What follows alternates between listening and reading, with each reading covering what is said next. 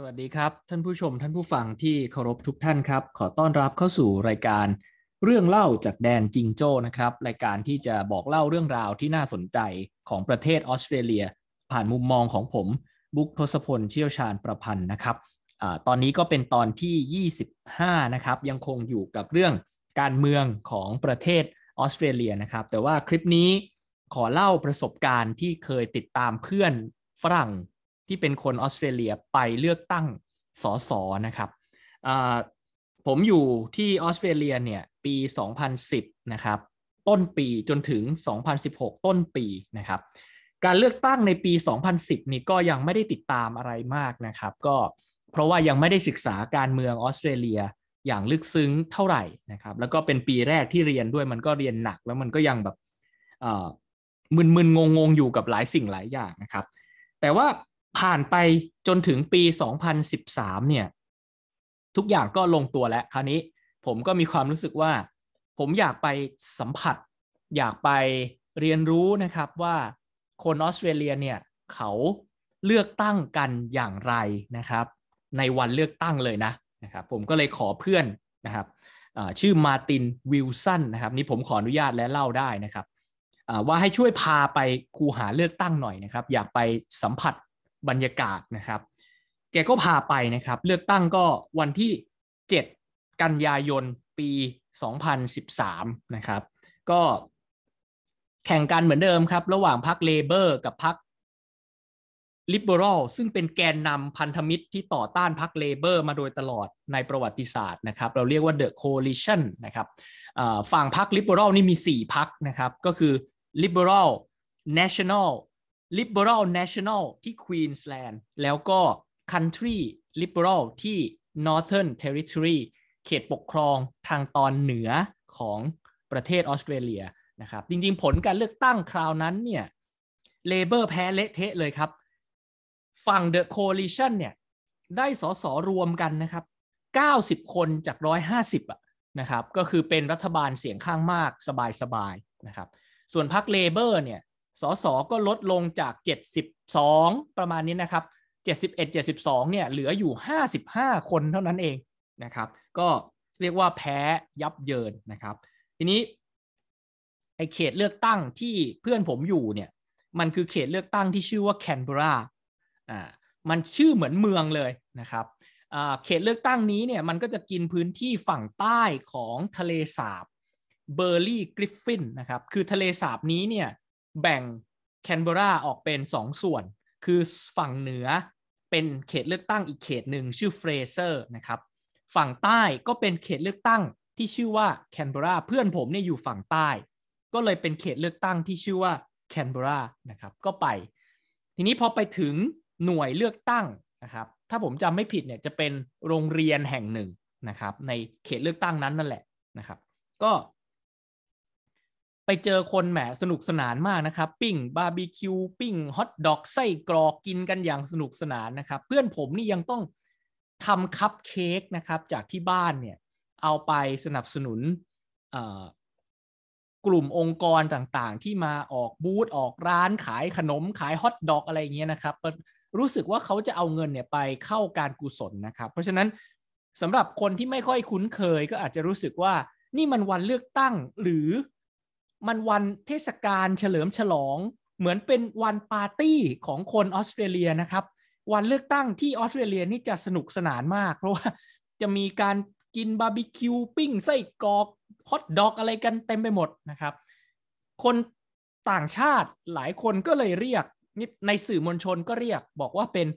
democracy sausage นะครับ ก็คือประชาธิปไตย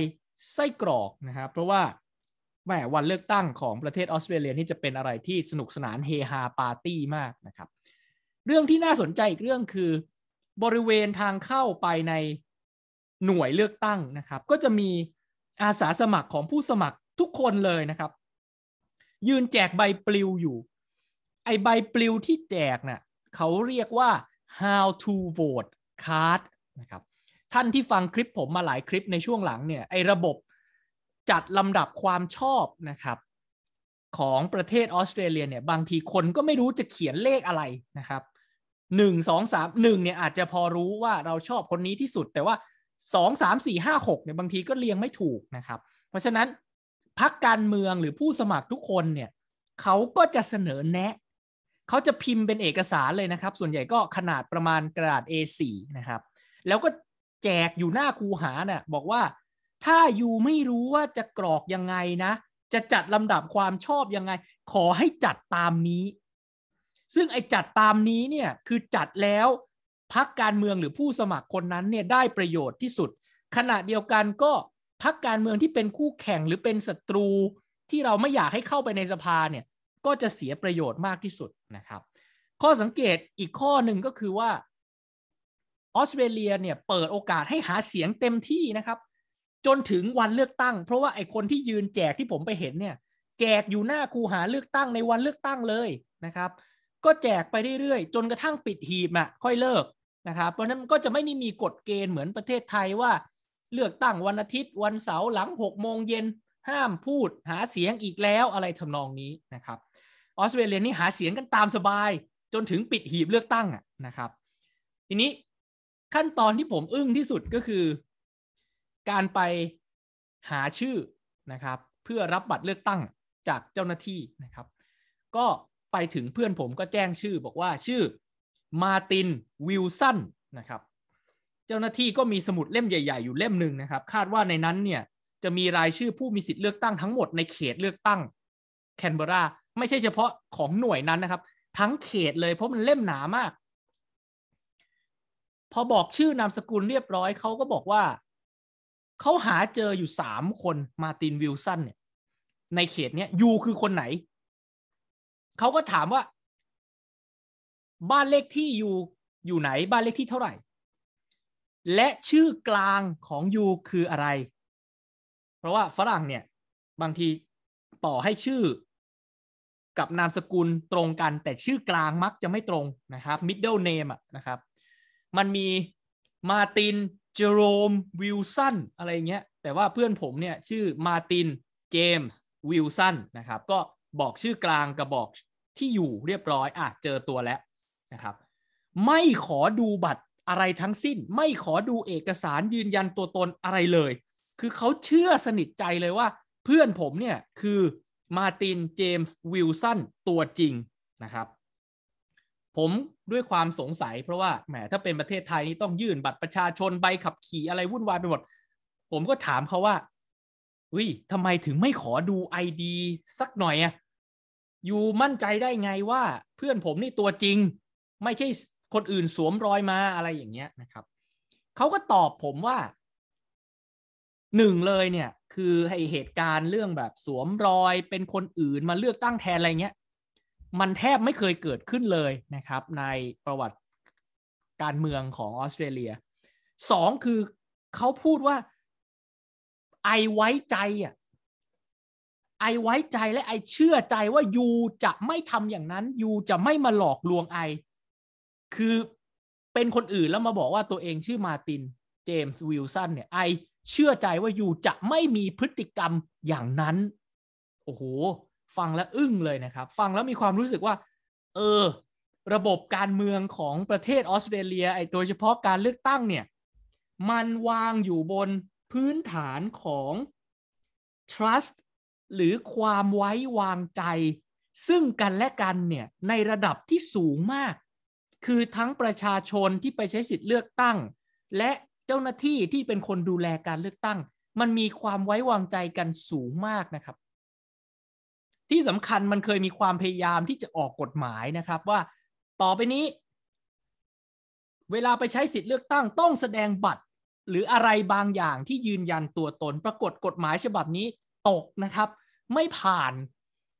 ก็คือสุดท้ายไม่ได้ออกมาบังคับใช้แท้งเลยครับ เพราะว่าเขาบอกว่าไปทำอย่างนั้นเนี่ยเท่ากับรัฐบาลไม่ไว้ใจประชาชน และที่สำคัญคนด้อยโอกาสในสังคมออสเตรเลียเนี่ย อาจจะไม่มีไอเดียอะไรเลยติดตัวนะครับ คือออสเตรเลียไม่มีบัตรประชาชนอยู่แล้ว บางคนเขาก็ใช้ใบขับขี่บ้างใช้พาสปอร์ตบ้างอะไรบ้างเขาถามว่าคนยากคนจนจะมีปัญญาไปทำใบขับขี่พาสปอร์ตที่ไหน แต่เขาเป็นพลเมืองออสเตรเลียเหมือนกัน เขาต้องมีสิทธิ์ไปลงคะแนนเสียงเลือกตั้งครับ สุดท้ายกฎหมายที่บอกว่าต้องยื่นบัตรอะไรสักอย่างต่อเจ้าหน้าที่เพื่อแสดงตนไม่ผ่านนะครับ ทุกวันนี้ก็ไปตัวเปล่าเหมือนเดิม อ่าเสร็จแล้วก็ได้บัตรเลือกตั้งมานะครับ จริง ๆ บัตรเลือกตั้งมันมาสองใบ ใบแรกเนี่ยเป็นใบสีเขียว เป็นบัตรเลือกตั้งสมาชิกสภาผู้แทนราษฎร ก็ขนาดปกติคือผู้สมัครมันไม่ได้เยอะนะครับ มันไม่ถึงสิบคนด้วยซ้ำไป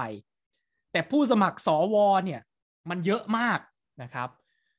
ผมเอาไม้บรรทัดไปวัดอะมันยาวประมาณครึ่งเมตรได้นะครับ บัตรเลือกตั้งสีขาวที่เป็นบัตรเลือกตั้งสวนะครับ ทีนี้ผมก็ขอเจ้าหน้าที่ว่าผมขอเข้าคูหาไปด้วย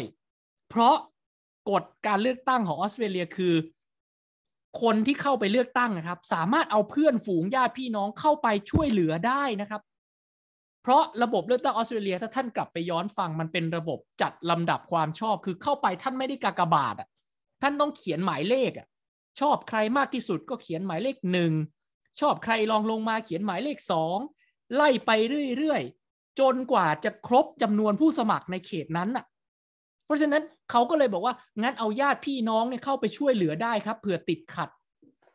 ไม่รู้จะเขียนอะไรเนี่ย เอาเข้าไปได้ ไม่มีปัญหาเอาผมก็เลยตามเข้าไปนะครับ แล้วที่ตกใจกว่านั้นคือในช่องหรือช่องคูหาเลือกตั้งอะครับ แต่ละช่องเนี่ย มันจะมีดินสอวางอยู่ครับ แล้วผมเห็นกับตาเลยครับ เจ้าหน้าที่เนี่ย เดินมาปุ๊บเอามีดคัตเตอร์มาเล่มหนึ่งแล้วก็เหลาครับ ผมก็มาศึกษาภายหลังว่า เฮ้ยทำไมมันถึงมีดินสอวางอยู่ ปรากฏว่า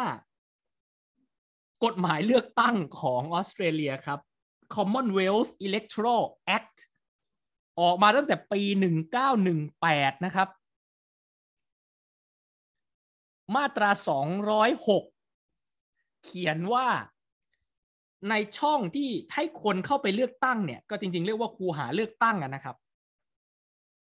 จะต้องเตรียมดินสอไว้ให้ประชาชนผู้ไปใช้สิทธิ์เลือกตั้งครับ เขียนในกฎหมายระดับพระราชบัญญัตินะครับ ขอโทษ ถามว่าทำไมต้องเขียนเรื่องดินสอครับกกตออสเตรเลียเคยทำ Q&A อธิบาย บอกว่าหนึ่ง ดินสอเนี่ยมันประหยัด เพราะว่ามันใช้ได้นาน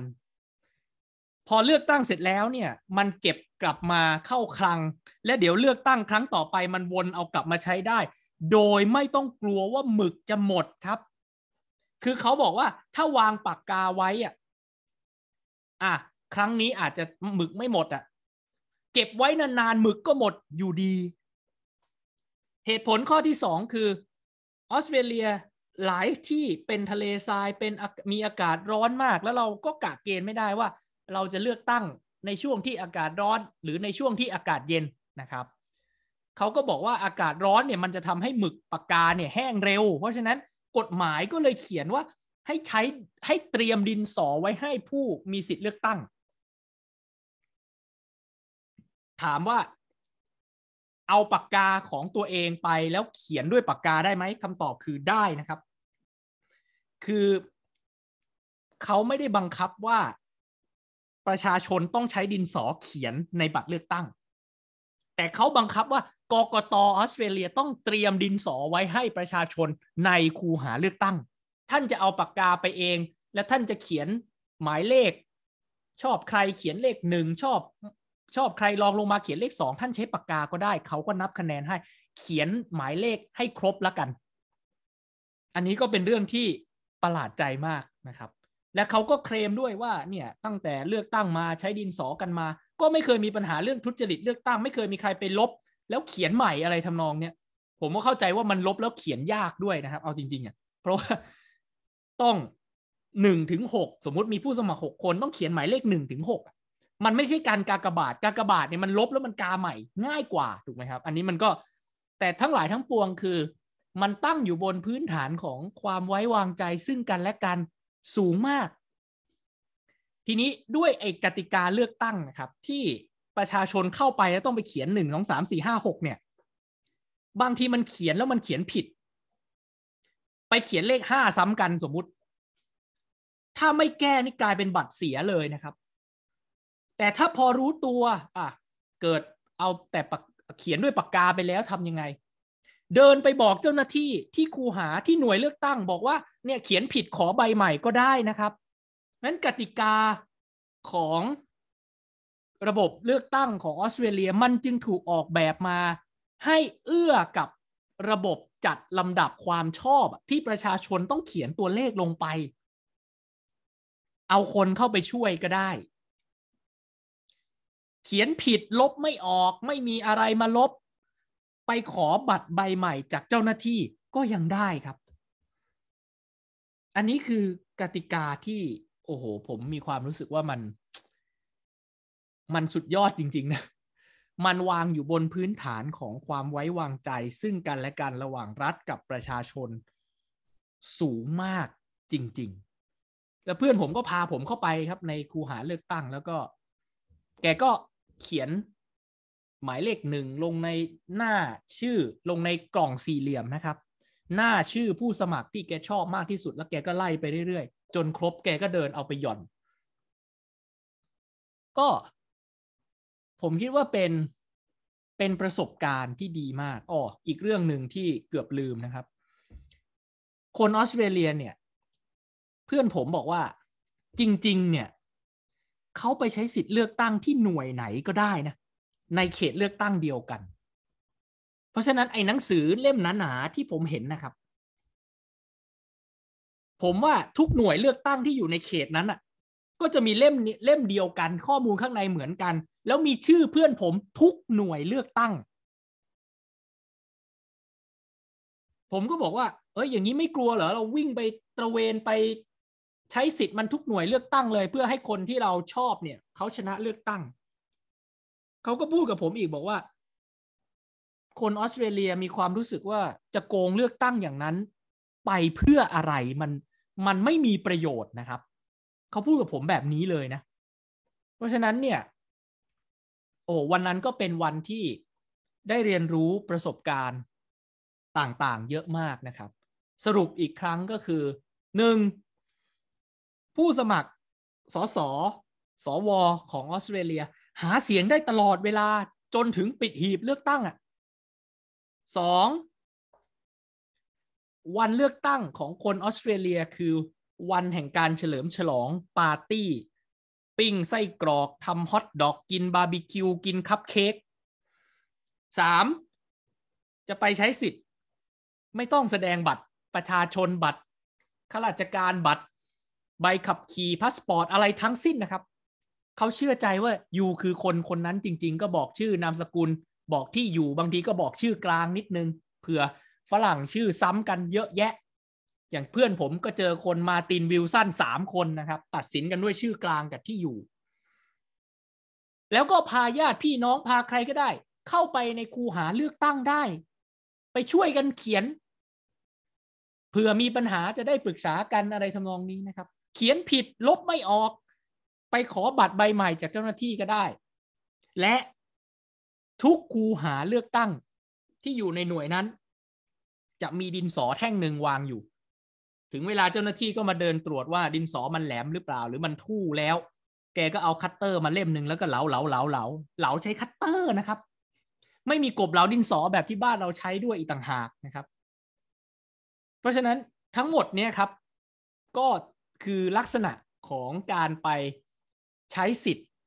เลือกตั้งของคนออสเตรเลีย แล้วก็วันเสาร์ที่ 21 พฤษภาคมนี้ก็จะเป็นลักษณะนี้เหมือนเดิมอ๋อมีการเปลี่ยนแปลงนิดหน่อย ตั้งแต่ปี 2020 นะครับ 2563 เนี่ยเขาแก้กฎหมายละ เมื่อกี้ผมบอกว่ามาตรา 206 ของกฎหมายเลือกตั้งออสเตรเลีย ซึ่งใช้มาตั้งแต่นู่นปี1918นะบอกว่ากกตออสเตรเลียต้องเตรียมดินสอไว้ให้ผู้มีสิทธิ์เลือกตั้งในคูหา ปี 2020 แก้แล้วครับ แก้เป็นว่า ให้เตรียมอุปกรณ์ หรือวิธีการใด ๆ ที่จะช่วยให้ ประชาชนสามารถทำเครื่องหมายบนบัตรเลือกตั้งได้ ก็แปลว่านับจากนี้เป็นต้นไป ไม่จำเป็นที่จะต้องเตรียมดินสอไว้ให้อีกแล้ว อาจจะเตรียมปากกาไว้ให้ก็ได้ แต่เท่าที่ผมอ่านเว็บไซต์ของกกตออสเตรเลียนะครับ ก็เหมือนจะยังหลายที่หลายเขตก็ยังยืนยันว่าจะเตรียมดินสอไว้ให้เหมือนเดิม ก็ด้วยเหตุผลที่ผมเล่าคือประหยัดหมึกไม่แห้ง เอามาเหลาได้อะไรทำนองนี้ก็เก็บไว้ใช้ได้นานด้วยอะไรทำนองนี้นะครับ เพราะฉะนั้น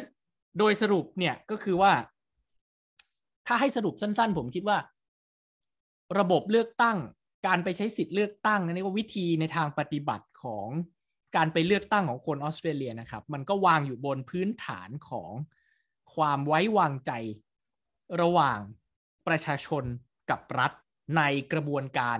จัดการเลือกตั้งก็ จริงๆ ต้องขอบคุณเพื่อนนะครับ มาตินวิลสันเนี่ยที่พาไป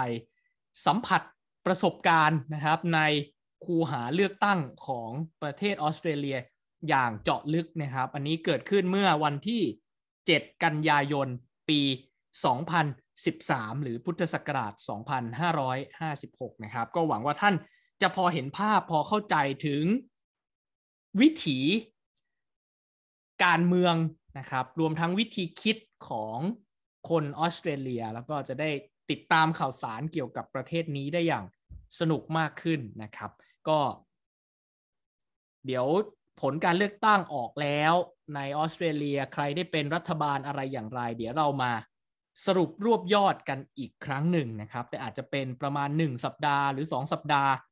หลังจากการเลือกตั้งออสเตรเลีย แล้วก็หลังจากการเลือกตั้งผู้ว่ากทมด้วยนะครับ ก็ ขอให้ทุกท่านรักษาสุขภาพในฤดูฝนแบบนี้นะครับ พบกันใหม่ในคลิปต่อไปวันนี้ลาไปก่อน สวัสดีครับ